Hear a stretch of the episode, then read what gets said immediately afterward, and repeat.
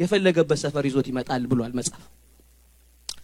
ብሎ ቀጥሎ ስለ ስለ አንደበት ወይም ደግሞ በሰው በሰው ስላለ የአዋጅ የአዋጅ ቃል ጉልበት ነው የነገረን። አንደበትም እንዲሁ ነው ብሎ ነው የዘጋው። አንደበት እንዲሁ ነው ማለት ይሄ የአዋጅ ፕሬየር ማለት ነው። የጸሎት ጉልበት እንዲህ ነው እያለ ነው። ሰው የህይወቱን destiny በ prayer ኡ መምረጥ ይችላል ብሎ ነው ያስቀመጠልን ያዕቆብ። እየጸለያችሁ you can direct your life ይላል። ስለዚህ በህይወታችን እንደ አጋጣሚ የምንወድቅበት ቦታ አይደለም። እየጸለይን የምንወድቅባት ቦታዎች አሉ ልላችሁ ፈልጌ ነገ ያመጣውን ያምጣ ብሎ ቁጭ ማለት ስንፍና ነው እግዚአብሔር ደግሞ በፍጹም የማይታገሰው ነገር ስንፍና ኃጢአት ነው ነው የሚለው። ስለዚህ at least ማንም የማይከለክለን በሙሉ ፈቃዳችን የምናደርገው ነገር ቢኖር ጸሎት ነው። ስለዚህ እንጸልይ ለማለት ነው። እንምጣና እንጸልይ ለማለት ነው።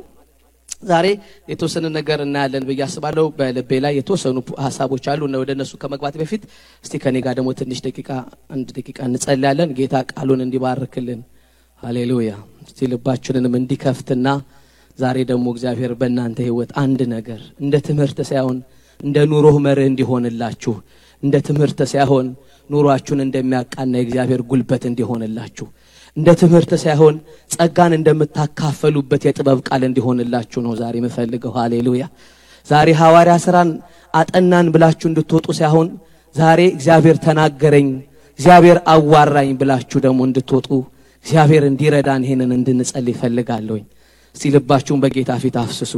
ብዙዎቻችሁ ከስራ ደክሟችሁ እንደመጣችሁ አውቃለሁኝ። እግዚአብሔር ለዚህ ነገራችሁ ሪዋርድ እንዲያደርጋችሁ ፈልጋለሁ እኔ። እግዚአብሔር እንዲነግራችሁ እንዲያዋራችሁ እንዲነካችሁ። ሃሌሉያ!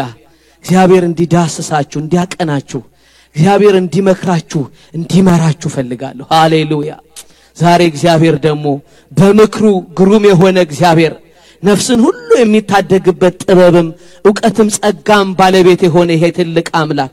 ዛሬ ደግሞ ለኑሯችሁ ዛሬ ለኑሯችሁ ለህይወታችሁ ለጥያቄዎቻችሁ በሆነበት በዛ ብርቱ መልስ እግዚአብሔር እንዲመጣላችሁ እኔ ዛሬ ጸልያለሁ ተናገረኝ እስቲ በሉት። እግዚአብሔር ሆይ ዛሬ ልማር ነው በእርግጥ የመጣሁት ልማር ነው የመጣሁት ግን አዋራኝ በዚህ ትምህርት ውስጥ አቅናኝ በዚህ ትምህርት ውስጥ አውቄ ሳይሆን ጸጋ ተካፍዬ ልውጣ አቅም አግኝቼ ልውጣ ጉልበት አግኝቼ ልውጣ። የምጸልይበትን ጉልበት አንተን የምፈልግበትን ጉልበት። እግዚአብሔር ሆይ በመርህ የሚገለጡትን እውነቶች የምሆንበትን አቅም አግኝቼ እንድወጣ እርዳኝ በሉት። እግዚአብሔር ብርቱ ነው። በምክሩ ብርቱ ነው። በስራው ብርቱ ነው። በድርጊቱ ብርቱ ነው። የእግዚአብሔር ቃል ብርቱ ነው አው ጫካን ይገልጣል ተብሏል። ጫካን ይገልጣል ጫካን ይገልጣል ተብሏል። የእግዚአብሔር ቃል እንደ በሁለት አፍ እንደተሳለ ስለታም ሰይፍ ነው። ይወጋል ሐሳብን ይለያል ብሏል በመጽሐፉ። እግዚአብሔር እንደዚህ እንዲሆንላችሁ ዛሬ በምክሩ በብርታት እንዲያገኛችሁ ያልተገኘ ሰው እዚህ ቤት እንዳይኖር እግዚአብሔር በጉልበቱ ኑሯችሁ ላይ እንዲመጣ ኑሯችሁ ላይ እንዲመጣ ህይወታችሁ ላይ እንዲመጣ ትዳራችሁ ላይ እንዲመጣ የአቅዳችሁ ላይ እንዲመጣ እግዚአብሔር የዘላለምን አምላክ ጠርተናል። መንፈስ ቅዱስ በአባቶቻችን ህይወት ላይ አቤቱ በንግግራቸው ጉልበት እንደነበርክ በአንድ ቀን ሶስት ሺህ በአንድ ቀን ሶስት ሺህ በየገዛቸው ቋንቋ እንዳወራሃቸው።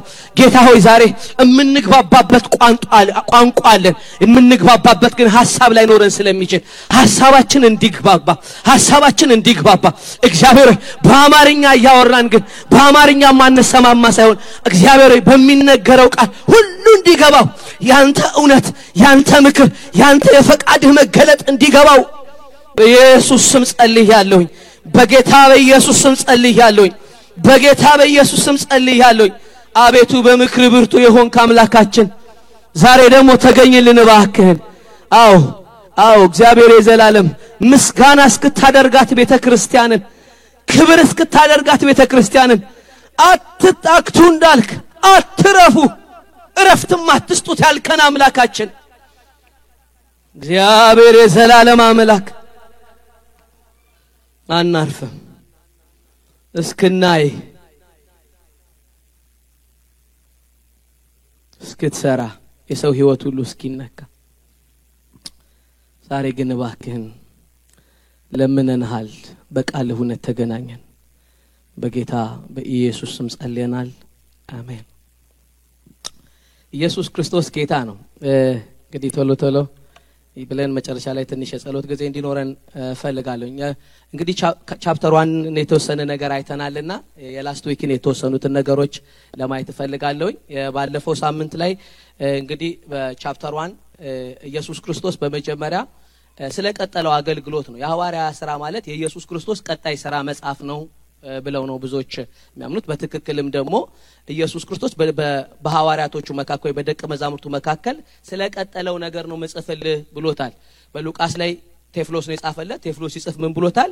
ብዙ ሰዎች ታሪክ አዘጋጅተዋል። ታሪክ ደግሞ ሲያዘጋጁ እኔም ታሪክ ማዘጋጀት በጎ ሆኖ ተሰምቶኛል አለ። የእኔ ግን የታሪክ የማዘጋጀቴ purpose ኤ ምንድን ነው አለ። አላማዬ ምንድን ነው አለ ስለተነገረው ነገር እርግጡን እንድታቅ ነው አለ። እንቅጩን እንድታቅ ነው፣ እውነቱን እንድታቅ ነው፣ solid የሆነውን truth እንድታቅ ነው ብሎ በመጀመሪያ ጽፎለታል። አሁን ሁለተኛ እንደሚጽፍለት ካረጋገጠለት በኋላ አሁን ግን የምጽፍልህ ይሄንን ነው ብሎ ነው ያር ምን አለለት?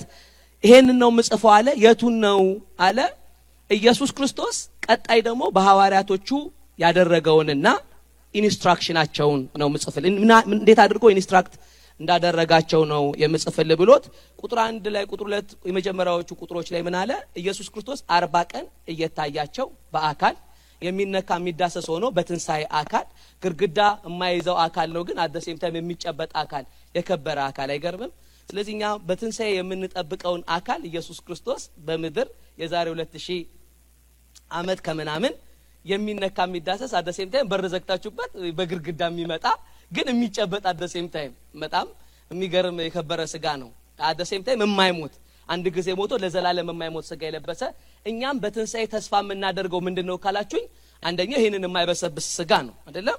በዚህኛው form ሆኖ ግን በማይበሰብስ እንነሳለን ብሎ ሐዋርያው ጳውሎስ በአንደኛ ቆሮንቶስ ምዕራፍ 15 ላይ ለቅዱሳን ሁሉ የተገባ አንድ ትልቅ ተስፋ የሙታን ትንሣኤ ነው። የሙታን ትንሣኤ ደግሞ ምንድን ነው አለ በማይበሰብስ ስጋ በከበረ ስጋ የምንነሳበት ነው ብሎ ያረጋገጠበት ነው። ልክ በዚህ ስጋ ተገኝቶላቸው ኢየሱስ የሚጨበጥ የሚዳሰስ ሆነላቸው። ለምንድን ነው አርባ ቀን በመካከላቸው የተመላለሰው? ሊያስተምራቸው አልነበረም። በመገኘቱ ተነስቻለውን ፕሩፍ ሊያደርግላቸው ነው። ተነስቻለውን የኢየሱስ ክርስቶስ የሞትኩ አልነበረም ነው። ያንን ሁሉ አስተምሯቸው እነሱ ደግሞ ከሞተ በኋላ በር ዘግተው ትምህርት ሁሉ ጠፍቶባቸው ልክ ኢየሱስን ሲወስዱባቸው እንዴት እንደደነገጡ ታውቃላችሁ። ኢየሱስ ግን አጠገቡ እያለ የጴጥሮስን ጀግንነትም አይታችኋል። ላጥ አድርጎ ጆሮ የሚቆርጥ ገብቷችኋል። ኢየሱስ አጠገቡ ካለ ምንም የሚያደርግ ኢየሱስ ሲወሰድበት ደግሞ የሚክድ ሰውዬ እና አንዳንድ ጊዜ የህብረትን አቅም በዚያ ያለው ፊል ስታደርጉት ምንም ታደርጋላችሁ። የሌለ የሌለ ሲመስለን ነው እንግዲህ ከተወሰደበት በኋላ ግን በር ዘግተው በጣም በብዙ ፍርሃት ነበሩ። ኢየሱስ ክርስቶስ ሰላም ለእናንተ ይሁን ብሎ የገባበትን ሁላችን የምናውቀው ታሪክ ነው። ከገባ በኋላ ተነስቻለሁ ነው። ስለዚህ አርባ ቀን የቆየበት ምክንያት ትምህርት ስላልጨረሰ አልነበረም። ኢየሱስ ክርስቶስ አርባ ቀን የቆየው የሚነግራቸው የተለየ ነገር ኖሮት ሳይሆን ተነስቻለሁ የሚለውን ነገር በመካከላቸው ሊያረጋግጥላቸው ነው። ስለዚህ የሚነካ የሚዳሰስ ሆኖ ኢየሱስ ምን ብሏል? ተነስቷል የሚለውን ለምን ካላችሁኝ የወንጌላችን መካከለኛ መልእክት ኢየሱስ ክርስቶስ ምንድን ነው? ተነስቷል። እዚች አንድ ነገር እንዲገጥምልን በዮሐንስ መልእክት ምን አለ? ሐሰተኛ አስተማሪ ማለት የሐሰትን መንፈስ ነው። ምንድን ነው ያለው መጽሐፍ ቅዱስ? ኢየሱስ ክርስቶስ በስጋ እንደመጣ የማያምን ነው። ኢየሱስ ክርስቶስ በስጋ እንደመጣ የሚያምን ሁሉ አይደለም ያለው የማያምን even መንፈሱን እንኳን መርምሯል፣ አስተምሮቱን ብቻ ሳይሆን ያለን። ስለዚህ ኢየሱስ ክርስቶስ በስጋ መጥቷል የሚለው እውቀት at same time ኢየሱስ ክርስቶስ ሞቷል፣ ኢየሱስ ክርስቶስ ተነስቷልን እንድናምን መሰረት የሆነ እውቀት ነው። Gnosticism የሚባል ነው። ብዙዎቻችሁ እንግዲህ በ Bible study አጥንታችሁታል። ኢየሱስ ክርስቶስ ተነስቷል ነው የወንጌላችን መካከለኛ ሀሳብ ማለት ነው። እሱ ደግሞ ለማረጋገጥ አርባ ቀን ታይቷቸዋል። በዛ መካከል ስለ እግዚአብሔር መንግስት ነገር ብቻ ነው የነገራቸው። ከዛ በኋላ ደግሞ አንድ ተስፋ ጠብቁ ብሏቸዋል። ምን የሚል ተስፋ ነው? እግዚአብሔር የገባውን ተስፋ ጠብቁ ያደርገዋል ብሎ የምትጠብቁበትን ቦታ ደግሞ ኢየሩሳሌም ነው የሚል እርግጩ ነግሯቸዋል። ምንድን ነው ይመጣል፣ ግን የትም መጠበቅ አትችሉም ነው የትም መጠበቅ አትችሉም። መጠበቅ ያለባችሁ በኢየሩሳሌም ነው የሚለውን ዛሬ አንድ ነገር ስናይ ለምን እንዳለ እንመለከታለን ብሏቸዋል። ጠብቀዋል። ወዲያውም ኢየሱስ ክርስቶስ ከሄደ በኋላ ቆመው ነበረ። መላኮቹ መጥተው ያንን የቆሙትን እንዴት እንደበተኑ እዚህ ምን ትሰራላችሁ በመቆማችሁ ብሏቸዋል። እንግዲህ ማንም ሰውዬ በመንፈሳዊ ነገር እየተገረመ ግን ካልተንቀሳቀሰ ትርጉም የለውም ብለናል። እግዚአብሔር ለእንዲህ ያለ ሰው የሚልከው መልእክተኛ ሳይሆን መልአክ እንደሆነ ተንቀሳቀስ የእግዚአብሔር መልእክት ነው ነው ለዚህ የተንቀሳቀስክ ነው ወይስ ይበሉልኝ። መንቀሳቀስ ማለት እንዲህ እንዲህ ማለት አይደለም። life ላይ practical የእግዚአብሔርን purpose ለማድረግ ያለውን እንቅስቃሴ ነው።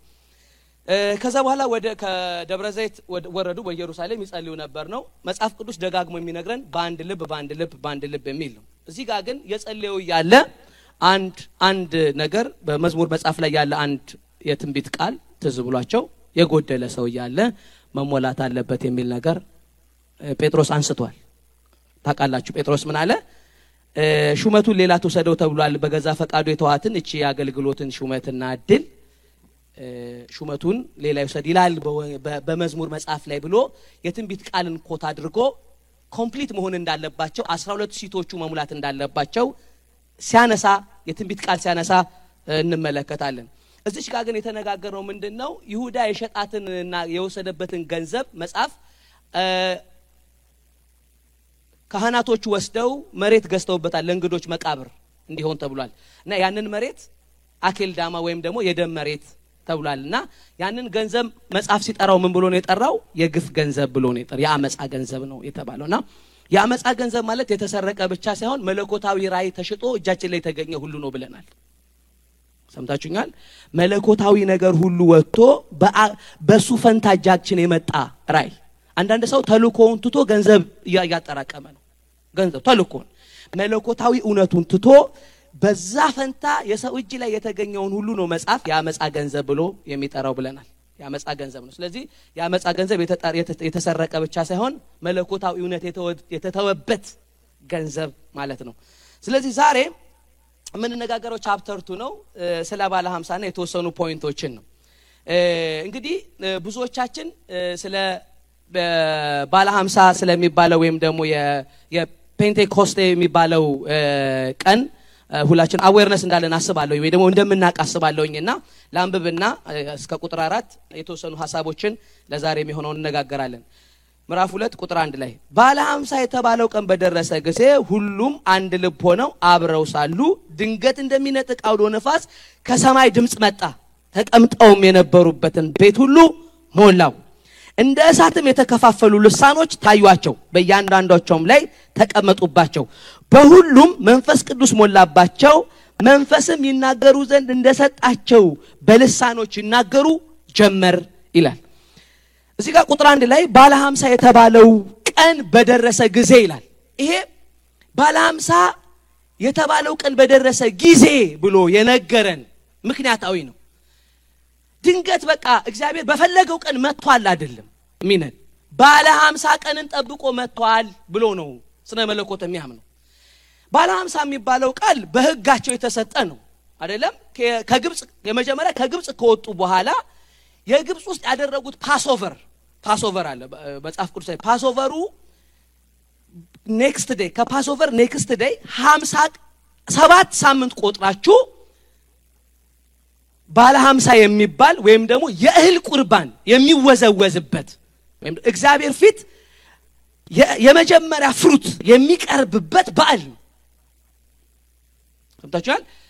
ከግብፅ ከወጡ በኋላ ሀምሳኛው ቀን ላይ የእህል ቁርባን የሚወዘውዙበት በሄዳችሁበት ሀገር ሁሉ አድርጉት ብሎ የደነገገላቸው ከሶስቱ እስራኤል ከሚያደርጉት ትልልቅ ፌስቲቫሎች አንዱ ለአንድ ቀን የሚደረግ ባለ ሀምሳ የሚባለው ቀን ነው። ስለዚህ የአዲስ ኪዳን practice አይደለም። ባለ ሀምሳ ባለ ሀምሳው ማለት ነው። ባለ ሀምሳ ሊያከብሩ የመጡ ሰዎች ናቸው። ሶስት ሺህ ዳኑት by the way ከተለያየ ሀገር ያንን ፌስቲቫል ለመካፈል እኛ ለገና ኢትዮጵያ እንደምንሄድ ለፋሲካ ለአዲስ ዓመት እንደምንሄድ ልክ እንደዛ ያንን ፌስቲቫል ለማክበር የሄዱ ናቸው።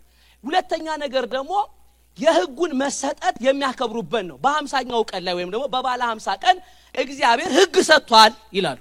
በትክክልም ሕጉ የወረደው ባለ ሀምሳ በሚባለው ቀን ላይ ነው። ስለዚህ ሁለተኛው በባለ ሀምሳ ቀን የሚከበረው የአይሁድ የአይሁድ ክብረ በዓል ባለ ሀምሳ ቀን የሚከበረው እግዚአብሔር ለሕዝቡ የገባውን የሕግን ኪዳን ሕጉን የሰጠበትን ነው። የሚገርማችሁ ጠብቆ ደግሞ እግዚአብሔር ባለ ሀምሳ በሚባል ቀን መንፈስ ቅዱስን ሰጥቷቸዋል። ስለዚህ እግዚአብሔር እስፔሻሊ ከህግ መስጠት ጋር በአዲስ ኪዳን ሊሰጥ የፈለገው መንፈስ ነው። ባለፈው እንደተነጋገር ነው በተለያዩ የትንቢት መጽሐፎች ላይ የአዲሱን ኪዳን ምስረታ ወይም ደግሞ አዲስን ኪዳን ከእናንተ ጋር እገባለው ሲላቸው ህዝቡን አንድ ነገር ይነግራቸዋል። መንፈሴን በላያችሁ ላይ አፈሳለሁ ብሎ የአዲሱ ኪዳን መሰጠት ከመንፈስ ቅዱስ መምጣት ጋር አያይዞ እንደሚናገረው ማንም ሰው እንደውም ህግን ሊያወራለት አይገባም። ራሱ የሚፈስበት መንፈስ ሰውየውን እግዚአብሔርን ማወቅ ያስተምረዋል ወይም ደግሞ በትእዛዛቱ ላይ ያስኬደዋል የሚል ታላቅ የሁለተኛውን ኪዳን መሰጠት አያይዞ በሕዝቅኤል መጽሐፍ፣ በኤርሚያስ መጽሐፍ፣ በኢሳይያስ መጽሐፍ ላይ ዋና መሰረት አድርጎ የሁለተኛውን ኪዳን መሰጠት ያረጋገጠበት የመንፈስ ቅዱስ ስጦታ እንደሆነ ይነግረናል። ስለዚህ ባለ ሀምሳ ላይ እግዚአብሔር ጠብቆ በዛኛው በመጀመሪያው ኪዳን ህግ እንደሰጠ ኢየሱስ ክርስቶስ ከተነሳ በኋላ የታረደው በግ አይገርማችሁም? Passover ምንድን ነው? እዛ ጋ በጉ ታርዶ በሀምሳኛው ቀን ላይ ነው ህጉን የሰጣቸው። ልክ እዚህ ጋም ሕያው የሆነው ኢየሱስ ታርዶ ልክ በሀምሳኛው ቀን ላይ ነው። ምን ማለት ነው? ኢየሱስ ክርስቶስ ካረገ ከአስረኛ ቀን በኋላ ነው ማለት ነው መንፈስ ቅዱስ የመጣው literally። ይሄ ደግሞ ብዙ የስነ መለኮት አዋቂዎች የሚስማሙበት by the way። ስለዚህ የመጀመሪያው ከግብፅ ህዝቡን ሲያወጣ ህግ በመስጠት የመጀመሪያውን ኪዳን የገባበት ነው። ሁለተኛው ሕያው የሆነ የእግዚአብሔር በግ ኢየሱስ ክርስቶስ ከታረደ ከሀምሳ ቀን በኋላ እግዚአብሔር መንፈስ ቅዱስን የሰጠበት ባለ ሀምሳ ቀን ነው። ህዝቡ ግን ምን ያደርግ ነበር? በሱ ጋር first fruit ቱን ይወዘውዝ ነበር፣ ወይም የእህል ቁርባኑን እህሉን ለሀምሳ ቀን ካስቀመጠ በኋላ ከዛ ዱቄት የተጋገረ ንጹህ ቂጣ በእግዚአብሔር ፊት የአዲሱን ዘር ማለት ነው የአመቱን የአዲሱን እህል ገብቷቸዋል። የፈርስት ፍሩቱን በአመቱ ያገኙትን የእህላቸውን የመጀመሪያውን የእህል ቁርባን በእግዚአብሔር ፊት ይዘው የሚወዘውዙበት ነበር፣ የሚያሳዩበት ነበር። ስለዚህ እግዚአብሔር ምን አላቸው? ልክ በዛኛው ቀን በሁለተኛው ኪዳን ላይ ባለ ሀምሳ በተባለበት ቀን መንፈስ ቅዱስን ሰደደውና የሁለተኛውን የሁለተኛውን ኪዳን አጸናው። ስለዚህ ሁለተኛው ኪዳን የጸናበት ቀን ነው ነው ወይም ደግሞ የእግዚአብሔር መንግስት inaugurate የተደረገበት ነው ይላል። especially ልሳኖቹን ልሳኖች በሁሉም ቋንቋ ነው የተናገሩት። ታዩታላችሁት ወርታች በሁሉም ቋንቋ ነው የተናገሩት። ማለት French ለሚችለው በ French ያወሩት ነበረ። gospel በ French ሲሰበክ ነበር። የዛን ቀን ከግሪክ የመጣው ሰውዬ በግሪክ ይሰማ ነበረ። ሰዎቹ ላይ የመጡት ቋንቋ ከሚያውቁት ውጭ የሆነ different language የእግዚአብሔር መንግስት ልክ እንደዛ ቀን inaugurate ተደርጎ የመጀመሪያው ስለሆነ ይላሉ ብዙዎቹ። ስለዚህ ሰው በገዛ ቋንቋ ስለተነገረ ነው የእግዚአብሔርን ድንቅና ተአምራት እኔ በሚገባኝ ቋንቋ እየነገሩኝ ነው ብሎ ነው ብዙ ሰው የተመለሰው። by the way ወንጌል ስላለን ብቻ ሳይሆን በሚገባ ቋንቋ ስናወራ ነው ሰው የሚመልስልን። አሜን ነው ወይ? ገብቷችኋል? የምንጀምረው ማርያም አታማልድም ከሚለው ሳንጀምር ስንቀር ገብቷችኋል? ኢየሱስ ይወድሃል ከጀመርን የሚያግባባ ሰው የሚገባውም ከሆነ ወንጌል ሰው መልስ ይሰጣል። ስለዚህ በባለ ሀምሳ ቀን እግዚአብሔር የሁለተኛውን ኪዳን እችኛዋን እንድታውቁ ፈልጋለሁ። የሁለተኛውን ኪዳን የአዲሱን ኪዳን ያጸናበት መንፈስ ቅዱስን በመስጠት ያጸናበት ባለ ሀምሳ ቀን ይባላል። ስለዚህ ራንደም ቀን ቆጥሮ እግዚአብሔር ድንገት የመጣበት ድንገት መጣ ነው የሚለው ድንገት ሳይሆን ለእግዚአብሔር የሁለተኛውን ኪዳን ያጸናበት ወይም ደግሞ የትንቢቱን ቃል ያጸናበት የእግዚአብሔር ታላቅ ስጦታ ነበር ነው። ስለዚህ እዚህ ጋር ግን በባለ ሀምሳ ቀን ግን ምን ያደርጉ ነበር ይለናል። በአንድ ልብ ሆነው ይጸልዩ ነበር ነው መጽሐፍ አሁንም ደጋግሞ ሊነግረን የፈለገው በአንድ ልብ ነበሩ የሚጸልዩት ነው። አስራ ሁለተኛ ሰውዬ ተጨምሯል፣ ማቲያስም ተጨምሯል። ግን ሌላ ሰው አይደለም የሆነው፣ ወደ አንድ ልብ ነው የተጨመረው። እሺ ክርስትና በብዙነታችን መካከል ያለ የአንድ ልብ እንደሆነ ታውቃላችሁ። ማለት መቶ ስለሆንን በመቶ ልብ እንድናስብ አልተፈለገም። አንድ ልብ የተፈለገው። ስለዚህ በወንጌሉ ስትመለከቱ እየተጨመሩ ግን አንድ ናቸው። ማለት እየበዛ ሰው አንድ መሆን በጣም ይከብደዋል። ስለዚህ ስለ ሙሉነትም እያወሩ ግን አደ ሴም ታይም አንድነት ግን እየተለቀቀ አልነበረም። አስራ ሁለተኛ ሰውዬ የተፈለገበት ምክንያት ከመጀመሪያ ጀምሮ የኢየሱስን ትምህርት የተማረ ተብሏል። አይደለም ከመጀመሪያ ጀምሮ የኢየሱስ ትምህርት የተማረ ነው የተባለው። ስለዚህ ከዮሐንስ ጥምቀት ጀምሮ እስከ ኢየሱስ ክርስቶስ መነሳት አብሯቸው የነበረ አራት ሰዎች ነው። ሁለቱ ተመርጠው አንዱ ዕጣ ሲወድቅበት ለምንድን ነው እንደዛ የተፈለገበት ሲባል ልብ ልብ ሌላ ሁለተኛ ልብ እንዳይፈጠር ነው። ስለዚህ አሁንም አስራ ሁለተኛው ሰውዬ ተጨምሮ ምንድን ነበር ይላል መጽሐፍ ቅዱስ አንድ ልብ ነበር ብሎ ስለዚህ በመጨመር ውስጥ አንድነት ነው የተፈለገው። ስለዚህ ክርስትና መብዛት ነው። ግን ወደ ምን መብዛት ነው? በቁጥር እየበዛን ግን በአንድነትም እንድንበዛ ነው። አንድ በሉ አንድነት። ስለዚህ የእነዚህ ሰዎች especially በጣም strong quality ያቸው አንድነታቸው ነበር። አንድ ነበር የሚያስቡት አንድ አይነት ነበር። አንድ አይነት ፍለጋ especially chapter four ላይ ስታነቡ አንድ ሀሳብ፣ አንድ ትምህርት፣ አንድ ነፍስ፣ አንድ ልብ፣ በቃ ሁሉ ነገራቸው አንድ የሆነ ግን ብዙ ሰዎች ነበሩ ይለናል። ስለዚህ ነው ማንም ሊቋቋማቸው በመካከላቸው የሚደረገውን resist ማድረግ ማንም ሰው ያልቻለበት ምክንያት አንድ ስለነበሩ። ስለዚህ ስለ አንድነት ላወራላችሁ ፈልጋለሁ ዛሬ አንድ መሆን የሚባለው ስለዚህ እኛውን በመብዛት ውስጥ አንድነትን ካላሰብን የምንፈልገውን የእግዚአብሔርን glory የምንፈልገውን የእግዚአብሔርን መምጣት በመካከላችን experience ለማድረግ ኃይለኛ ነገር ነው። አንድ hindrance ነው። አንድ የሚከለክል ነገር እኛውን መንጫጫት አይደለም እያልኳቸው ያለሁት የእግዚአብሔር ክብር ስንባል እውነተኛ የሆነ የወንጌል ኃይል ነው።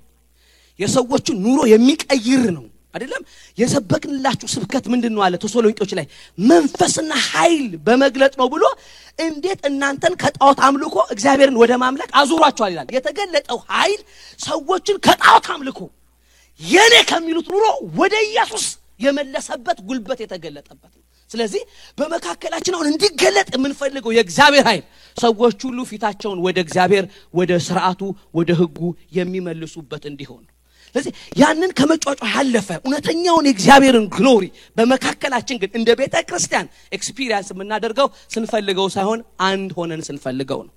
አንድ ሆነን ስንፈልገው በሉ። ስለዚህ አሁን በመካከላቸው አንድ ልብ፣ ለምሳሌ የመካከላቸው እኮ የእስራኤል መንግስት መመለስ የሚያንገበግበው ሰውዬ ነበር። ሆትሹ የነበረው ሰውያል የራሱ ጉዳይ አያችሁ። በመካከላቸው ያም ሆቲሹ ተደብቆ አንድ የሁሉ hot issue የነበረ የመንፈስ ቅዱስ መምጣት የሚባል ነበራቸው። የበለጠ ሀሳብ ነበር። አንድ የሆኑት ጉዳይ ስለሌላቸው ሳይሆን አንድ የሚያደርጋቸው የሚበልጥ ጉዳይ ስለነበራቸው።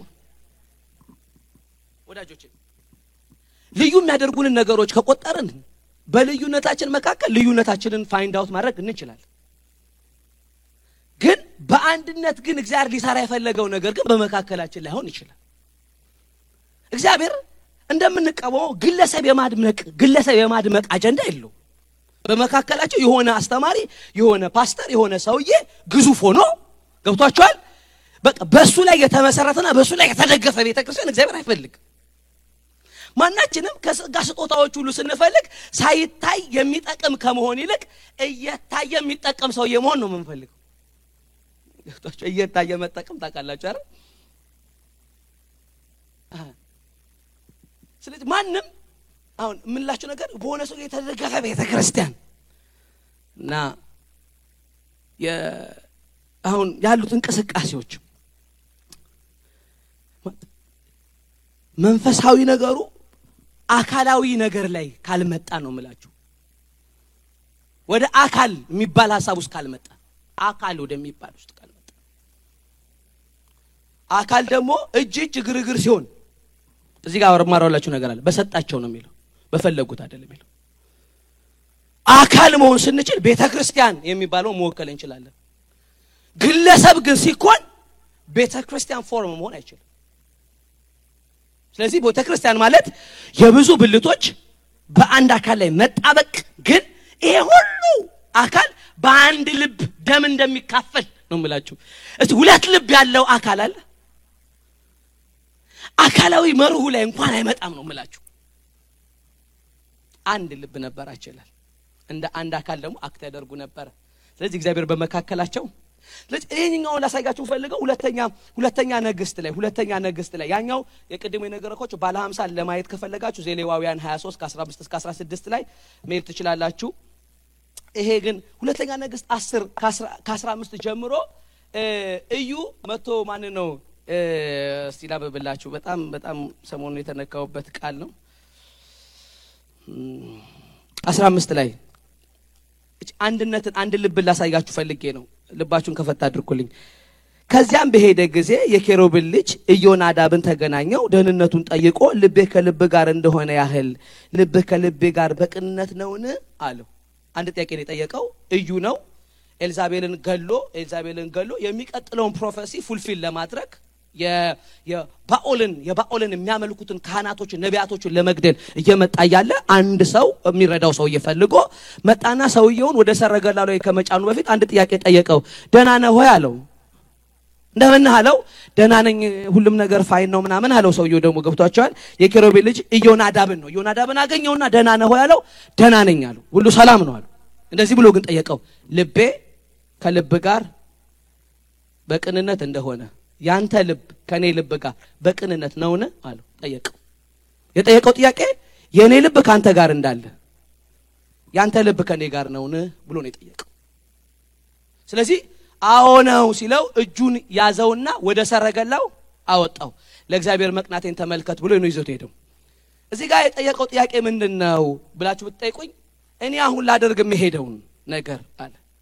ሰፖርት የምታደርገው ነገር ነው ወይ ነው ስለዚህ አንድነታቸው የተፈጠረው አንድ አይነት ነገር ለማድረግ በተያያዙበት መያያዝ ነው። ስለዚህ አንድ አይነት ነን እያልኩኝ ሳይሆን አንድ አይነት አንድ ነገር ለማድረግ ነው የተሰበሰብ ነው እያልኩኝ ነው።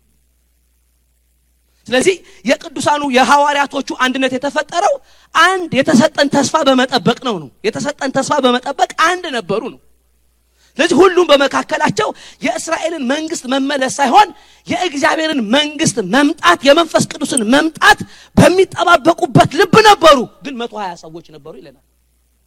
መቶ ሀያ ሆነው ግን ስንት ነበሩ ይላል? አንድ ልብ ነበሩ ይለናል። አንድ ልብ። አንድ ልብ የፈጠረላቸው ግን አንድ ሀሳብ ነው። አንዱ ሀሳብ ደግሞ የተገባ ተስፋ ለሱን መጠበቅ የሚባል ነው። ምን ሲባል? የመንፈስ ቅዱስን መምጣት ነው። መምጣት ይጠብቁ ነበር ስለዚህ በመካከላችን አንድ የምንሆነው በአንድ መደዳ ላይ ተቀምጠን አንድ ቸርችም እያመለክን አይደለም። በአንድ ቦታ ግን በአንድ ልብ ነበሩ ነው የሚለን። ስለዚህ አንድ አይነት አጠገብ ለአጠገብ ተቀምጠን ሁለት ነገር ልናስብ ሁለት ነገር ልንፈልግ እንችላለን። የእነሱ ግን መንፈስ ቅዱስን ያመጣላቸው ነገር እግዚአብሔር ልባቸውን አንድ ያደረገበት አንድ አይነት መሻት ሰጥቷቸው ነበር። ስለዚህ እንደ ቤተ ክርስቲያን አንድ ነገር መፈለግ ስንጀምር ማለት ነው። ምን ካላችሁኝ ሪቫይቫል ያስፈልገናል ስንል ማለት ነው። እግዚአብሔር በመካከላችን እንዲሰራ እንፈልጋለን። እግዚአብሔር ቅዱሳንን እንዲባርክ እንፈልጋለን። የሰው ቅዱሳን ኑሮ እንዲባረክ ፈውስ እንፈልጋለን በመካከላችን። ይሄንን እኩል ስንፈልግ የሚበልጥ አጀንዳ የምንለውን ትተን የሚበልጠው አጀንዳ ይሄ ሲሆንልን ለሁላችን አንድ ላይ እዚህ ጋር ስንመጣ ነው ምላቸው አንድ ላይ እዚህ ጋር ስንመጣ እግዚአብሔር በመካከላችን በቅዱሳን ያደረገውን ነገር ስለዚህ እዩ ኢዮናዳምን የሰቀለበት ወደ ሰረገላው ያወጣበት ነገር ምናልባት ሄዶ ሰይፉን ሲመዝዝ የባኦል ነቢያትን ለመግለጽ ሲመዝ ሰይፉን የሚይዝ ሰውዬ አይደለም የጫሉ በፍጹም በፍጹም ይሄ እኮ ጓደኛዬ ነው አላለ። ተው ተው ተው ተው እንዴ እዚህ በልተን እዚህ ጠጥተን እዚህ እንትን ብለን አላለም። ገብቷቸዋል አሁን አንድ ልብ ሲመጣ እግዚአብሔር የሚጨክንበት አብሮ ለመጨከን እግዚአብሔር የሚባረከውን አብሮ ለመባረክ እግዚአብሔር የሚቃወመውን አብሮ ለመቃወም እግዚአብሔር የሚደግፈውን አብሮ ለመደገፍ በሆነ ልብ ነው ሰረገላው ላይ ጫን ስለዚህ አንድነታቸው በአንድ ልብ ነበር ነው የተፈጠረው። በአንድ ሀሳብ እሱ ሊገላቸው የሚሄዱውን የባኦልን ነቢያት ይሄኛው ሊያኖራቸው አይደለም የተጫነው። ስለዚህ በቤተ ክርስቲያን ውስጥ አቅማችን አንድ ነው ስንላችሁ እኩል መፈለግ ስንጀምር ነው። እግዚአብሔር የሚጠላውን አብረን ስንጠላ እግዚአብሔር የሚወደውን ደግሞ አብረን ስንወድድ ማለት ነው። ያን ጊዜ እግዚአብሔርን የምንፈልግበት ልብ አንድ ስለሚሆን እግዚአብሔር በመካከላችን መስራት አይከብደውም። ስለዚህ እግዚአብሔር የሚሰራበት ትልቁ የቤተ ክርስቲያን atmosphere ስንት ነው? አንድ። ይህን ደግሞ ሁለተኛ ኢየሱስ ክርስቶስ በማቴዎስ 13 47 ላይ ስለ እግዚአብሔር መንግስት ያስቀመጠው clear ሀሳብ አለ። የእግዚአብሔር መንግስት ወደ ባህር የተወረወረ መረብ ነው ነው የሚል መረብ ነው። መረብ ባለፉት ነገር ብዙ ገመድ ነው። ከገመድነት ወጥቶ መረብ ሲሆኑ ለመያዝ በሆነ purpose ነው ሁሉም አንድ ነገር ለመያዝ ነው። ስለዚህ ሲያዝ እንኳን አሳውን ገመዱ ያዘው አይደለም የሚባለው መረቡ የያዘው ነው። ስለዚህ በመካከላቸው እኔ ጠፍቶ እኛ መሆን ስንጀምር አሜን ነው ወይ? እኛ ማለት ስንጀምር ሃሌሉያ። እኛ ስንል ነው ምላቸው እንደ ቤተ ክርስቲያን የኢትዮጵያውም አጠቃላይ ቤተ ክርስቲያን ፌል ያደረገው ቤተ ክርስቲያን በሰው ስም መጠራት እንኳን ተጀምሯል እኮ። በፐርሰን ስም ማለት ሰሞን አንድ አስተማሪ በፐርሰን ስም መጠራን ብቻ ሳይሆን ፕራክቲሶቻቸውን ጀስቲፋይ እያደረጉ ነው አንዳንዶች የሚሄዱት። ጀስቲፋይ ሳረጋ ፕራክቲስ ሮንግ ፕራክቲሶችም ጀስቲፋይድ የሚደረጉበት ታይም ቢሆን አሁን ኢትስ ኦኬ ብለናል። አንዳንድ ነገሮቹ ቶሎሬት አድርገናቸዋል። እግዚአብሔር ግን ቤተ ክርስቲያንን ሲያስብ በቅዱሳን ህብረት ግን በአንድ ሀሳብ ላይ ኢየሱስ ክርስቶስ ጌታ እንደሆነ እሱ የትንሣኤ ጌታ እንደሆነ የሚመጣ ንጉሥ እንደሆነ ሀሳቡ የመጨረሻ የሚበልጥ ሀሳብ እንዳለው ለቅዱሳን ሁሉ የሚጠቅም ሀሳብ የእግዚአብሔር ሀሳብ ብቻ እንደሆነ በምናምንበት ሰው ሁሉ ስርዓቱንና ወጉን ለምዶ በ submission በእግዚአብሔር ፊት የሚኖርበትን ያንን ቤተ ክርስቲያን የሚባለን ስርዓት በአንድ ልብ እኔ ጠፍቶ እኛ ሆነን ነው የምላችሁ ስንኖር እግዚአብሔር በመካከላችን walk ማድረግ ይጀምራል። ስለዚህ ለሚያደርገው ነገር እኔ ማለት አትችልም። ደግሞ ውስጥ ይውላችሁ በመጽሐፍ ቅዱስ እግዚአብሔር ፈጽሞ የማይታገሰው ነገር ትቢት ነው። ትቢት ደግሞ ማለት self righteousness ም ሊሆን ይችላል፣ ራስንም ማድመጥ ሊሆን ይችላል። ራስን ማድመቅ ራስን ማድመቅ ብቻ አይደለም፣ ለራስ ማቀደም ነው። by the way የፍቅር ስለ ፍቅር እናወራ። የፍቅር የፍቅር ተቃራኒው ጥላቻ አይደለም፣ ራስን መውደድ የፍቅር opposite ሰው ሲሆን ራሱን ነው የሚወደው። ፍቅር ግን ለሌላው ነው ያለው አይደለም፣ ለሌላው ለሌላው መልካም ያስባል፣ ለሌላው በጎ ያስባል። ስለዚህ ፍቅር የተያያዝንበትን መያያዣ ቢሆን ግን የተያያዝንበት ግን purpose አንድ መሆን አለበት ነው። እንደ ቤተ ክርስቲያን really እናንተ አሁን ተሰብስበናል። አሁን ወደ ራእይ መምጣት አለብን የምንልበት ምክንያት ወደ አንድ ልብ እንድንመጣ ነው። ራእይ ከሌለን አንድ ልብ የለንም። literally ምን አንድ ያደርገናል? የትኛው ነገር አንድ ያደርገንና እግዚአብሔርን በመካከላችን የቱ ያሰራዋል? እሱ እኮ በጣም ትልቅ ንጉሥ ነውና የእኛ አምልኮም የእኛ ምን ምንም ነገር አስራታችንም መባችንም አይደንቀውም። እሱ by the way ብሩም ወርቁም የኔ በተራራ ላይ ያለሽ የኔ ነው ብላ ሁሉ የኔ ያለ ነው። እግዚአብሔር ግን በመካከላችን አብ፣ ወልድ፣ መንፈስ ቅዱስ በኖሩበት ህብረት ገብቶ ሶስትም አንድም ሆነው ባሉበት በአብና በእኔ መካከል ያለው አንድነት በእኛ በእናንተና በእኔ መካከል ሲኖር እንዳለ ማለት ነው።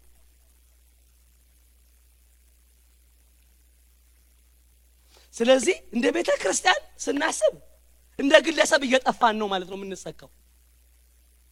እኔ እየጠፋ እኛ እየሆንን ነው የምንሄደው ማለት ነው።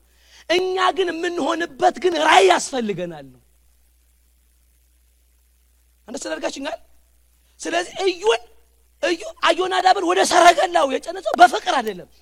አንተን አይደለም የምደግፈው እኮ እዩን ለመደገፍ አይደለም ከልቤ ጋር ያለው እኔ አሁን ከሚሄድበት ጉዳይ ጋር ነው ወይ ነው ያለው።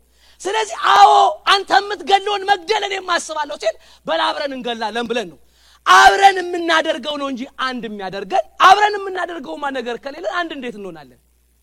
ስለዚህ ፕሮብለም ወይ አብረን የምናደርገው ነገር የለንም ወይ አብሮ በማድረግ ውስጥ እኔ ስለሚጠፋ እኔነት እንዲጠፋ አንፈልግም። ስለዚህ እንደ ቤተ ክርስቲያን ስንመጣ አብረን አንድ ነገር ለማድረግ መምጣት አለብን። አብረን በመካከላችን glorified Jesus እንዲሆን በመካከላችን ይሄ ግን wording ኡን አይደለም እምላችሁ። the most ደግሞ powerful ነገር ታውቃላችሁ፣ በምድር መጥፋት ነው። እኔ የለሁም ብሎ ማሰብ ነው። አንድ ጊዜ brothers meeting የሚባል fellowship ነበርና እዛ እካፈል ነበር እና ጥሩ እውነት ያላቸው ልጆች ናቸው። ከዛ እኔ ደግሞ አገለግል ነበር። ያኔ ያገለገልኩ ነበር ምኖረው ማለት financially financially የማገኘው ነገር አገልግሎት ውስጥ ያለ ነገር ነበር። አሁን ጌታ እንደዚህ ሳይባረከኝ ማለት ነው። አገልግሎት ማለት ኢየሱስን የምከተልበት ብቻ ሳይሆን የምኖርበት ጭምር ነበር። ከዛ ልጁ አስቀመጠኝና እንደ አይነት ነገር የለም ማለት በጣም ነው የምወደው። አብሬያቸው በጣም ብዙ እንትን አድርገናል። የትም መሄድ የለብህም መሰራት ነው ያለብህ ብሎ ሁሉ ነገሬን ዋና ዋና ነገሬን ሁሉ ነጠቀብኝ። ዋና ዋና በቃ ማት ነገር አለኝና በቃ እዛ እዛ ብቻዬን አረገኝ። በቃ ነገ ስለ ኢየሱስ ብቻ ሆነ። ነገ ላይ ኢየሱስን ብቻ አስቀረብኝ። ግን እኔ ደግሞ ኢየሱስ ብቻ ላይ ህይወቴን አላሰብኩትም ነበር። አገልግሎት ላይ አገልግሎት ላይ የሆነ ነገር ሰክቻለሁ። ሶኬቴ እስትሮ አለኝ አገልግሎትም ላይ ገብቷል። በቃ አልኩኝ። በቃ እዚሁ ጋር መንገዳችን ይለያያል አልኩት። ግን በመንፈሳዊ ነገር የተቃወምኩት በፍጹም አልኩት። እኛ የተጠራን ሰዎች ደግሞ ልታጠፋን ተልእኮ ምናምን አልኩኝ። በህይወቴ የከበደኝ መጥፋት ነው። እድገት ግን መጥፋት ነው ለካ መድመቅ አይደለም። መጥፋት በቃ የለሁም ላይ መምጣት ወደ እኛ መምጣት እኛ ወደሚል concept መምጣት እኛ ኢየሱስ ራስ የሆነበት እኔ እጅ እግር ምናምን የሆንበት ላይ መምጣት ሁሉ እንደተሰጠው function የሚያደርግበት ማለት ነው። የሐዋርያቶቹ መንፈስ ቅዱስ በመካከላቸው the first የአዲስ ኪዳን kingdom ኡ inaugurate የተደረገበት የእግዚአብሔር ድርጊት የመጣው እኔ ስላልነበረ ነው። እኛ የሚሉ ሰዎች ነበሩ። እኛ ነን በሉት።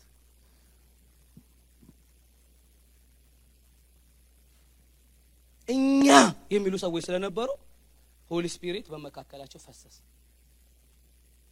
ስለዚህ እኛ የምንሆንበት ራእይ ያስፈልገናል። በትክክል እኛ ስንል ምንድን እንድናደርግ ነው የተሰበሰብነው ነው። ስለዚህ የማቲያስ ትምህርት የተፈለገበት ምክንያት አንድ የሚያደርጋቸው እውነት ከዚህ በፊት የተሰራባቸው እንደሆነ ይታወቃል።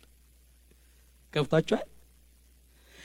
ለምንድን ነው ከመጀመሪያው እስከ መጨረሻው የተማረ ሰው አስራ ሁለተኛ አድርጋ ያመጡት? ለአንድነት እንዳይቸገሩ ሰምታችኋል? እሱን ገና ሶስት ዓመት ተኩል እኮ የወሰዱትን ሴሽን እሱን እንዴት አድርጋ ያመጡታል? የተማረ የተፈለገበት ምክንያት በአንድነት እንዳይቸገሩ ነው። አሁን ይህንን መጽሐፍ ሁሉ ያነበበ ሰውዬ በዚህ መግባባት አይከብድም። እኛ ሌላ ስልሳ ሰባተኛ ካልጨመርንበት በስተቀረ ስልሳ ስድስቱ እኮ ግልጽ ነው። አንድ የሚያደርገን እውነት በአንድ ትምህርት፣ በአንድ ራእይ፣ በአንድ ፍላጎት የሚፈጠር ነው። ስለዚህ ማቲያስ የመጣበት ምክንያት የተማረ የተባለበትን ምክንያት ለአንድነት እንዳይቸገሩ ነበር። እግዚአብሔር እንዲሰራበት የሚፈልግ ሰውዬ ተብሎ እግዚአብሔር የሚሰራውን ግን የማያውቅ ሰውዬ ከሆነ ነው የምላቸው። አንዳንዱ ቁጭ አድርጎ ምንድን ነው በእርግጥ እግዚአብሔር ሊያደርግ የሚፈልገው ስትሉት የለውም እኔ እንጃ ነው የሚል እግዚአብሔር እንዲሰራበት እየፈለገ እግዚአብሔር የሚያደርገውን ግን seasonal ራእዮቹንና የመጨረሻ ዘመኑን በቤተ ክርስቲያን ላይ ያለውን እቅድ ባለማወቅ ውስጥ አይሆንም። ስለዚህ አንድነታቸውን የፈጠረላቸው አንድ ልብ ነው። ልክ እንደ መረብም እንደ ኤልሳም እንድታስቡት እፈልጋለሁ። ተግባብተናል አይደለም? ስለዚህ እንደ ቤተ ክርስቲያን አሁን መጠየቅ ያለብን really አንድ የምንሆንበት ነገር ምንድን ነው ነው እንደ ቤተ ክርስቲያን እንደ ቤተ ክርስቲያን ማሰብ አለብን። ምንድን ነው አንድ አብረን የምንፈልገው አንድ ልብ የሚፈጠርበት እንዲሁ አንድ ዩኒፎርም ማድረግ ሳይሆን unity ው ነው የተፈለገው፣ uniformity ው አይደለም። ስለዚህ ያንን ነገር discover ማድረግ ያኝም ነገር ላይ ልባችንን ማኖር ግዴታ ነው ነው የመንፈስ ቅዱስ በመካከላችን እንዲሰራ ማቴዎስ ነው። ሌላኛው እግዚአብሔር ልክ ይህን አንድነታቸውን ስላከበረ የመንፈስ ቅዱስን ስጦታ ሰጥቷቸዋል። ቁጥር ሁለትን ላንብብላቸው። በአንድም ልብ በአንድም ልብ አብረው ሳሉ ድንገት እንደሚነጥቅ አውሎ ነፋስ ድምፅ መጣ ነው የሚለው። እዚህ ጋር አውሎ ነፋስም ነው ድምፅም መጣ ነው የሚለው። ድንገት እንደሚነጥቅ አውሎ ነፋስ ድምፅ መጣ ነው የሚለን። ድምፅ መጣ የሚል ሀሳብ ነው ያለው አይደል? ድምፅ መጣ እንደምን ስትሉ እንደ አውሎ ነፋስ የሚል ነው። እንደ አውሎ ነፋስ የሚለው ይሄ inspire እና respire ነው የሚባለው ወደ ውጭ ሲተነፈስ። ሲባል አዎ አዎ እንደዛ። እግዚአብሔር የተነፈሰው ነው እንደ አውሎ ነፋስ የሚለው breathe out እንደተደረገ ከድምፅ ጋር የተተነፈሰ ንፋስ ነው ይላል። ትክክለኛው ትርጉም የመጣው ነገር ንፋስ አይደለም ብለው የተረጎሙት። ብሪዝ አውት እንደተደረገ እንደሚል ነው የመጣው ነው የሚለው ይሄ ግፊት ያለበት አንድ ትልቅ አካል የተነፈሰው ትንፋሹ ደግሞ ድምፅ ፈጥሮ እንደመጣ ነው ትክክለኛው ትርጉም የሚያሳየው። ስለዚህ እግዚአብሔር ለሁለተኛው ኪዳን ለማረጋገጥ መንፈስ ቅዱሱን breathe out ወይም spirit ኡን ልክ በአዳም እንደሆነም ሊሆን ይችላል ይላሉ አድርጎት በመካከላቸው ሁለት ነገር ሆነ ነው የሚለን። ድምፅም መንፈስም happen አደረገ ነው የሚለን። ስለዚህ ሁለት ነገር ነው ተቀበሉ የሚለን እዚህ ጋር። አንደኛው መንፈስ ቅዱስ ሞላባቸው ብሎ የተለያዩ ልሳኖች አዩ ነው የሚለን። ስለዚህ ሁለት ነገር ነው የሆነው ነው አይኖቻቸውን ሲከፍቱ እንደ እሳት ነበልባል ያሉ ልሳኖች ተመለከቱ። ቀጥሎ ደግሞ እዛው ጋር አንብብላችሁ መንፈስ ቅዱስ ሞላባቸው ይላል። ስለዚህ ልሳን ተሞሉ አይደለም የሚለን መንፈስ ቅዱስና ልሳን ነው የሚለን። ብዙ ሰው መንፈስ ቅዱስ መሞላትና በልሳን መናገር አንድ ስለሚያደርግ ነው። ጸሐፊው ደግሞ deliberately ሲጽፍልን መንፈስ ቅዱስ በሰጣቸው ቋንቋ ይለናል። someone አንድ person አለ፣ ሌላ ስጦታ ሰጥቷቸዋል ነው ቋንቋ የሚባል ይሄንን mic እንደተቀበልኩኝ ይሄንን ከዛ ማነው ሰሜ እንደሰጠኝ mic ነው። ግን ሰሜና mic ኡ ግን አንድ አይደሉ አይደለም። ልክ እንደዚህ መንፈስ ቅዱስ ሞላባቸው ካለ በኋላ ልሳን ሰጣቸው። ስለዚህ መንፈስ ቅዱስና ልሳን ሁለት ነው። ላሳይጋችሁ እዚህ ጋር እንደሚነጥቅ አውሎ ነፋስም ቤቱን ሁሉ ሞላው ነው። በመጀመሪያ ቤቱን ሁሉ ሞላው ነው። ቤቱን ከሞላው በኋላ እንደ እሳትም የተከፋፈሉ ልሳኖች ታዩአቸው። by the way ይህንን ስነግራችሁ visualize አድርጉት። ይሄ በአዲስ ኪዳን ያለ የታሪክ መጽሐፍ ነው። ሐዋርያ ሥራ ታሪክ ነው፣ happening ነው ነው ሰውየው happen ያደረገውን ነገር እንደዚህ እንደዚህ ሆነ። እንትናን በመንገድ ላይ ያጋጠምኩት Tim Horton ስገባ የሆነ ሰውዬ corner ላይ ተቀምጦ ነበረ። የነበረ ታሪክ እየጻፈልን ነው ነው ምላችሁ። ስለዚህ በዛ ጊዜ ሀፕን ያደረገውን ነገር እያወራ እንደዚህ ነው የሆነው እያለን ያለን ምንድን ነበር ካለ በኋላ ኃይለኛ ድምፅና ኃይለኛ ነፋስ ሆነ፣ ቤቱንም መንፈስ ቅዱስ ሞላው። በዛ በሞላው ሰዎቹ የተለያዩ ልሳኖችን እንደ እሳት ነበልባሎችን ተመለከቱ ይለናል። ሞላው እንደ እሳትም የተከፋፈሉ ልሳኖች ታዩአቸው፣ በእያንዳንዳቸው ላይም ተቀመጡባቸው። በሁሉም መንፈስ ቅዱስ ሞላባቸው። በሁሉም መንፈስ ቅዱስ ሞላባቸው። መንፈስም ይናገሩ ዘንድ እንደሰጣቸው በሌላ ልሳኖች ይናገሩ ጀመር ነው የሚለን። ስለዚህ ሁለት ነገር ነው፣ ሁለት ቦታ ነጥሎ ያሳየን። መንፈስ ቅዱስ ቤቱን ሞላው፣ ልሳኖች ተመለከቱ ይለናል። እንደ እሳት ነበልባል መንፈስ ቅዱስ ሞላባቸው፣ እንደሰጣቸው አይነት ልሳን ሁሉም ተናገሩ ነው የሚለን። ስለዚህ መንፈስ ቅዱስና መንፈስ ቅዱስ ሊሰጣቸው የነበረው ልሳን ሁለት ነው። ቋንቋ ነው የሰጣቸው። እሱ ግን ቋንቋ አይደለም። እንደ ንፋስ ነው የመጣው። እሱ ግን ንፋስ አይደለም፣ person ነው። መንፈስ ቅዱስ ቤቱን ሞላው ሲል መንፈስ ቅዱስ የሚባል person third person of God ማለት ነው። ቤቱን ሞልቶታል እያለን እንጂ ንፋስ ነገር ሞልቶታል እያለን አይደለም። የማይታይ በመንፈስ ግን አካል ያለው የሚጨበጥ የሚዳሰስ የሚሰራ ሲሰራ ታዩታላችሁ፣ ሲጥል ታዩታላችሁ፣ ሲማታ ማታዩት ነው ተብሏል። ገብቷችኋል? የማይጨበጥ ግን የሚያደርግ ገብቷችኋል? ለምሳሌ ንፋስ የመንፈስ ስራ ልክ እንደ ንፋስ ከምዕራብ መጥቶ ወደ ምስራቅ እንደማታይ ነው ያለው። አቅጣጫውን እንደማታይ ግን ፌስታል እንደሚያንጠለጥል አቅጣጫውን እንደምታይ ግን ጣራ እንደሚገነጥል ንፋሱን አየሁት አየሁት የምትለው እኮ በሰራው ነው እንጂ ንፋሱ እኮ አይታይም። ንፋሱ እኮ አለ፣ አሁንም እኮ ንፋስ አለ ግን ስለማያንቀሳቀሰን ነው የማናውቀው። ስለዚህ መጽሐፍ ሁለት አድርጎ ሊነግረን የፈለገው መንፈስ ቅዱስንና ልሳንን፣ መንፈስ ቅዱስንና እንደ እሳት ነበልባል ያሉትን ልሳኖችን። ስለዚህ መንፈስ ቅዱስ መሞላትና ልሳን መናገርን ሁለት አድርጋችሁ ማሰብ አለባችሁ። ከመንፈስ ቅዱስ ውጪ ዳግም ውልደት possible አይደለም። መንፈስ ቅዱስን ሰው ካልተቀበለ መወለድ አይችልም። ይህን ማመን አለባችሁ። ስለዚህ ኢየሱስ ክርስቶስን በማመን በማመን እግዚአብሔር ወደ ልቤ ግባ ስትሉት መንፈስ ቅዱስ ነው መንፈሳችሁን ለዳግም ውልደት new person አድርጎ አዲስ ከእግዚአብሔር ዘንድ ያልነበረ ዘር አድርጎ new man ወይም new creation አድርጎ መንፈሳችሁን born again የሚያደርገው Holy Spirit ነው፣ መንፈስ ቅዱስ ነው። ግን ስጦታው ደግሞ በአካል ውስጥ እንደየ ለቤተ ክርስቲያን ጥቅም እንደወደደ እስቲ እንደወደደ በሉ እንደወደድ ነው ግን አይደለም። መጽሐፍ ግን የሚበልጠውን ደግሞ የጸጋ ስጦታ እንድንለምን ነግሮናል። መጸለይ መብታችሁ ነው ግን መጸሎታችሁ ውስጥ ሳይሆን የመስጠት ፈቃድ ውስጥ ነው መቀበላችሁ ያለው። አሜን። ግን ምን ብሏል መጽሐፍ ቅዱስ? ማንም የተጠማ ቢኖር ብሏል። ስለዚህ የመንፈስ ቅዱስን የመቀበል ዋጋው መጠማት ነው ብሎ አረጋግጦልናል። ማንም የተጠማ ቢኖር። ስለዚህ እንደ glass of water ውሃ ላምጣልህ ሲባል ጠጥቼ ነበር እስቲ ድገሚኝ እንደሚባል መጠማት አይደለም። የትኛውንም ነገር ልትከፍሉበት የምትችሉት አይነት ጥማት ሲሆንላችሁ ነው ያለን መጽሐፍ። ያኛው ጥማት ለመንፈስ ቅዱስን የመቀበል ዋጋ ነው ብሎ የዮሐንስ ወንጌል ላይ ባስተምሩት አስቀምጦልናል። ለዚህ ነው ሰዎች ህይወታቸው ደካማ፣ ቀጫጫ፣ ሁልጊዜ መሞላት የሌለበት ከሆነ እንደዛ ነው የሚሸነፍ ነው ሰው የሚሆነው።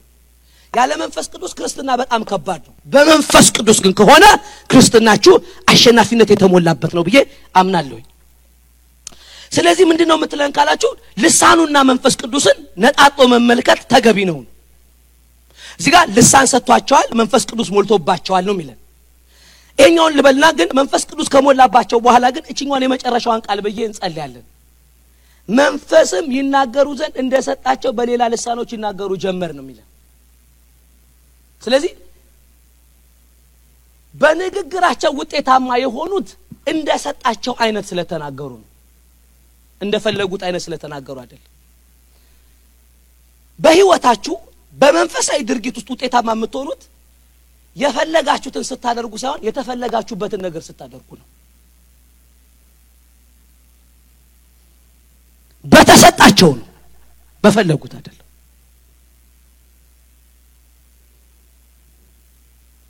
ማለት different language ኦች መጥተዋል። French አምሮኛል ብለህ ግሪክ ተሰጥቶ በ French ብትቀላቀል ወንጌሉን ታበላሸዋል። እያልኩ ያለሁት ምን እንደሆነ ታውቃላችሁ? በክርስትና ውስጥ success ያለው ልትሆን የተፈለግከውን ነገር መሆን እንጂ ያማረህም መሆን ውስጥ አይደለም። እግዚአብሔር ምን ሊያደርግ ነው የጠራ ነው። እጅ እግር ቢሆን እንደማያምርበት ሁሉ ፍሬንች ተሰጥቶት እንግሊሽ የሚቀላቀል ሰውዬ ለወንጌል እንቅፋት እንጂ በወንጌል ነፍስ አያመጣልን። መጽሐፍ መንፈስ በሰጣቸው ልሳን ያወሩት ነው የሚለን በሰጣቸው። ስለዚህ በህይወታችሁ ከማድረጋችሁ በፊት የተሰጣችሁን ማወቅ ጥሩ ነው። የቤተ ክርስቲያን ጉልበት ሰው በተሰጠው እንደየስሜቱ ሲሰማራ ሳይሆን እንደተሰጠው ሲሰማራ ነው ብሏል ሰውየው። እንደየስሜቱ ውጪ ነው፣ ንግድ ላይ ነው። እንደየስሜትም ተሰማርተህ ትከስራለህ። እኔ አይቻለሁ። እንደ የስሜት ብሎ ነገር የለም በለው። ውጭ ማይሰራም በለው። እንደ የስሜት ውጭ ማይሰራም በለው። እንደ ስጦታ ነው፣ እንደ skill ህ ነው፣ እንደ skill ነው፣ እንደ skill ነው። ወዳጆች ይህን አሁን ደግሜ ልነግራችሁ እፈልጋለሁ። በህይወታችሁ በአካል ውስጥ የተደረጋችሁት ነገር አለ ነው ብዬ ማምነው እኔ በመንፈስ ቅዱስ አማካኝነት በወንጌል ወደ ክርስቶስ አንድ አድርጎ ሰውን ሲጠራ ነው የሚለን አይደል? ኤፌሶን ምዕራፍ አራት ላይ ቁጥር 11 ጀምሮ 17 ወደ አንድነት ነው ሰውየውን የጠራው ነው የሚለን። ስለዚህ ሰውየውን ጠርቶ በአካል ውስጥ ብልት አድርጎ የሰካበት ጉዳይ አለው ነው የሚለን። ስለዚህ በህይወታችሁ ይሄ ነገር አይመቸኝም የምትሉት ነገር አይደለም። ይሄን ነገር እችለዋለሁ የምትሉትም ሳይሆን የተሰጣችሁን ነገር ማወቅ ጥሩ ነው። በተሰጣችሁ ግን ስታደርጉ ውጤታማ ትሆናላችሁ። አሁን ጴጥሮስ በተሰጠው ስላወራ ነው እኮ ሶስት ሺህ በአንድ ጊዜ መጣለት። success ኡን የፈጠረለት ጴጥሮስ ሳይሆን የተሰጠው ነገር በጴጥሮስ function ስላደረገ ነው ነው እላችሁ። ተግባብተናል ተግባብተናል። ስለዚህ ቤተ ክርስቲያን ውበቷ ሆነ የቤተ ክርስቲያን effectiveness ሰው የሚችለውን ሲያደርግ ሳይሆን የተሰጠውን ሲያደርግ ነው። ስለዚህ ልሳኖቻቸው ውበት የነበራቸው ብቻ ሳይሆን አንድን ሰው ከዓለም ቆርጠው ወደ እግዚአብሔር ቤት የሚያመጡ ነበሩ። ለምን ካላችሁ መጽሐፍ በተሰጣቸው ነው ያወሩታል። ስለዚህ ባልተሰጣችሁ ሳይሆን በተሰጣችሁ ስታደርጉ ውጤታማ ትሆናላችሁ። ስለዚህ አንድነቱን የሚፈጥርልን ለካ በአካል ውስጥ ልንሆን የተገባውን በመሆን ነው ሁለተኛው ነገር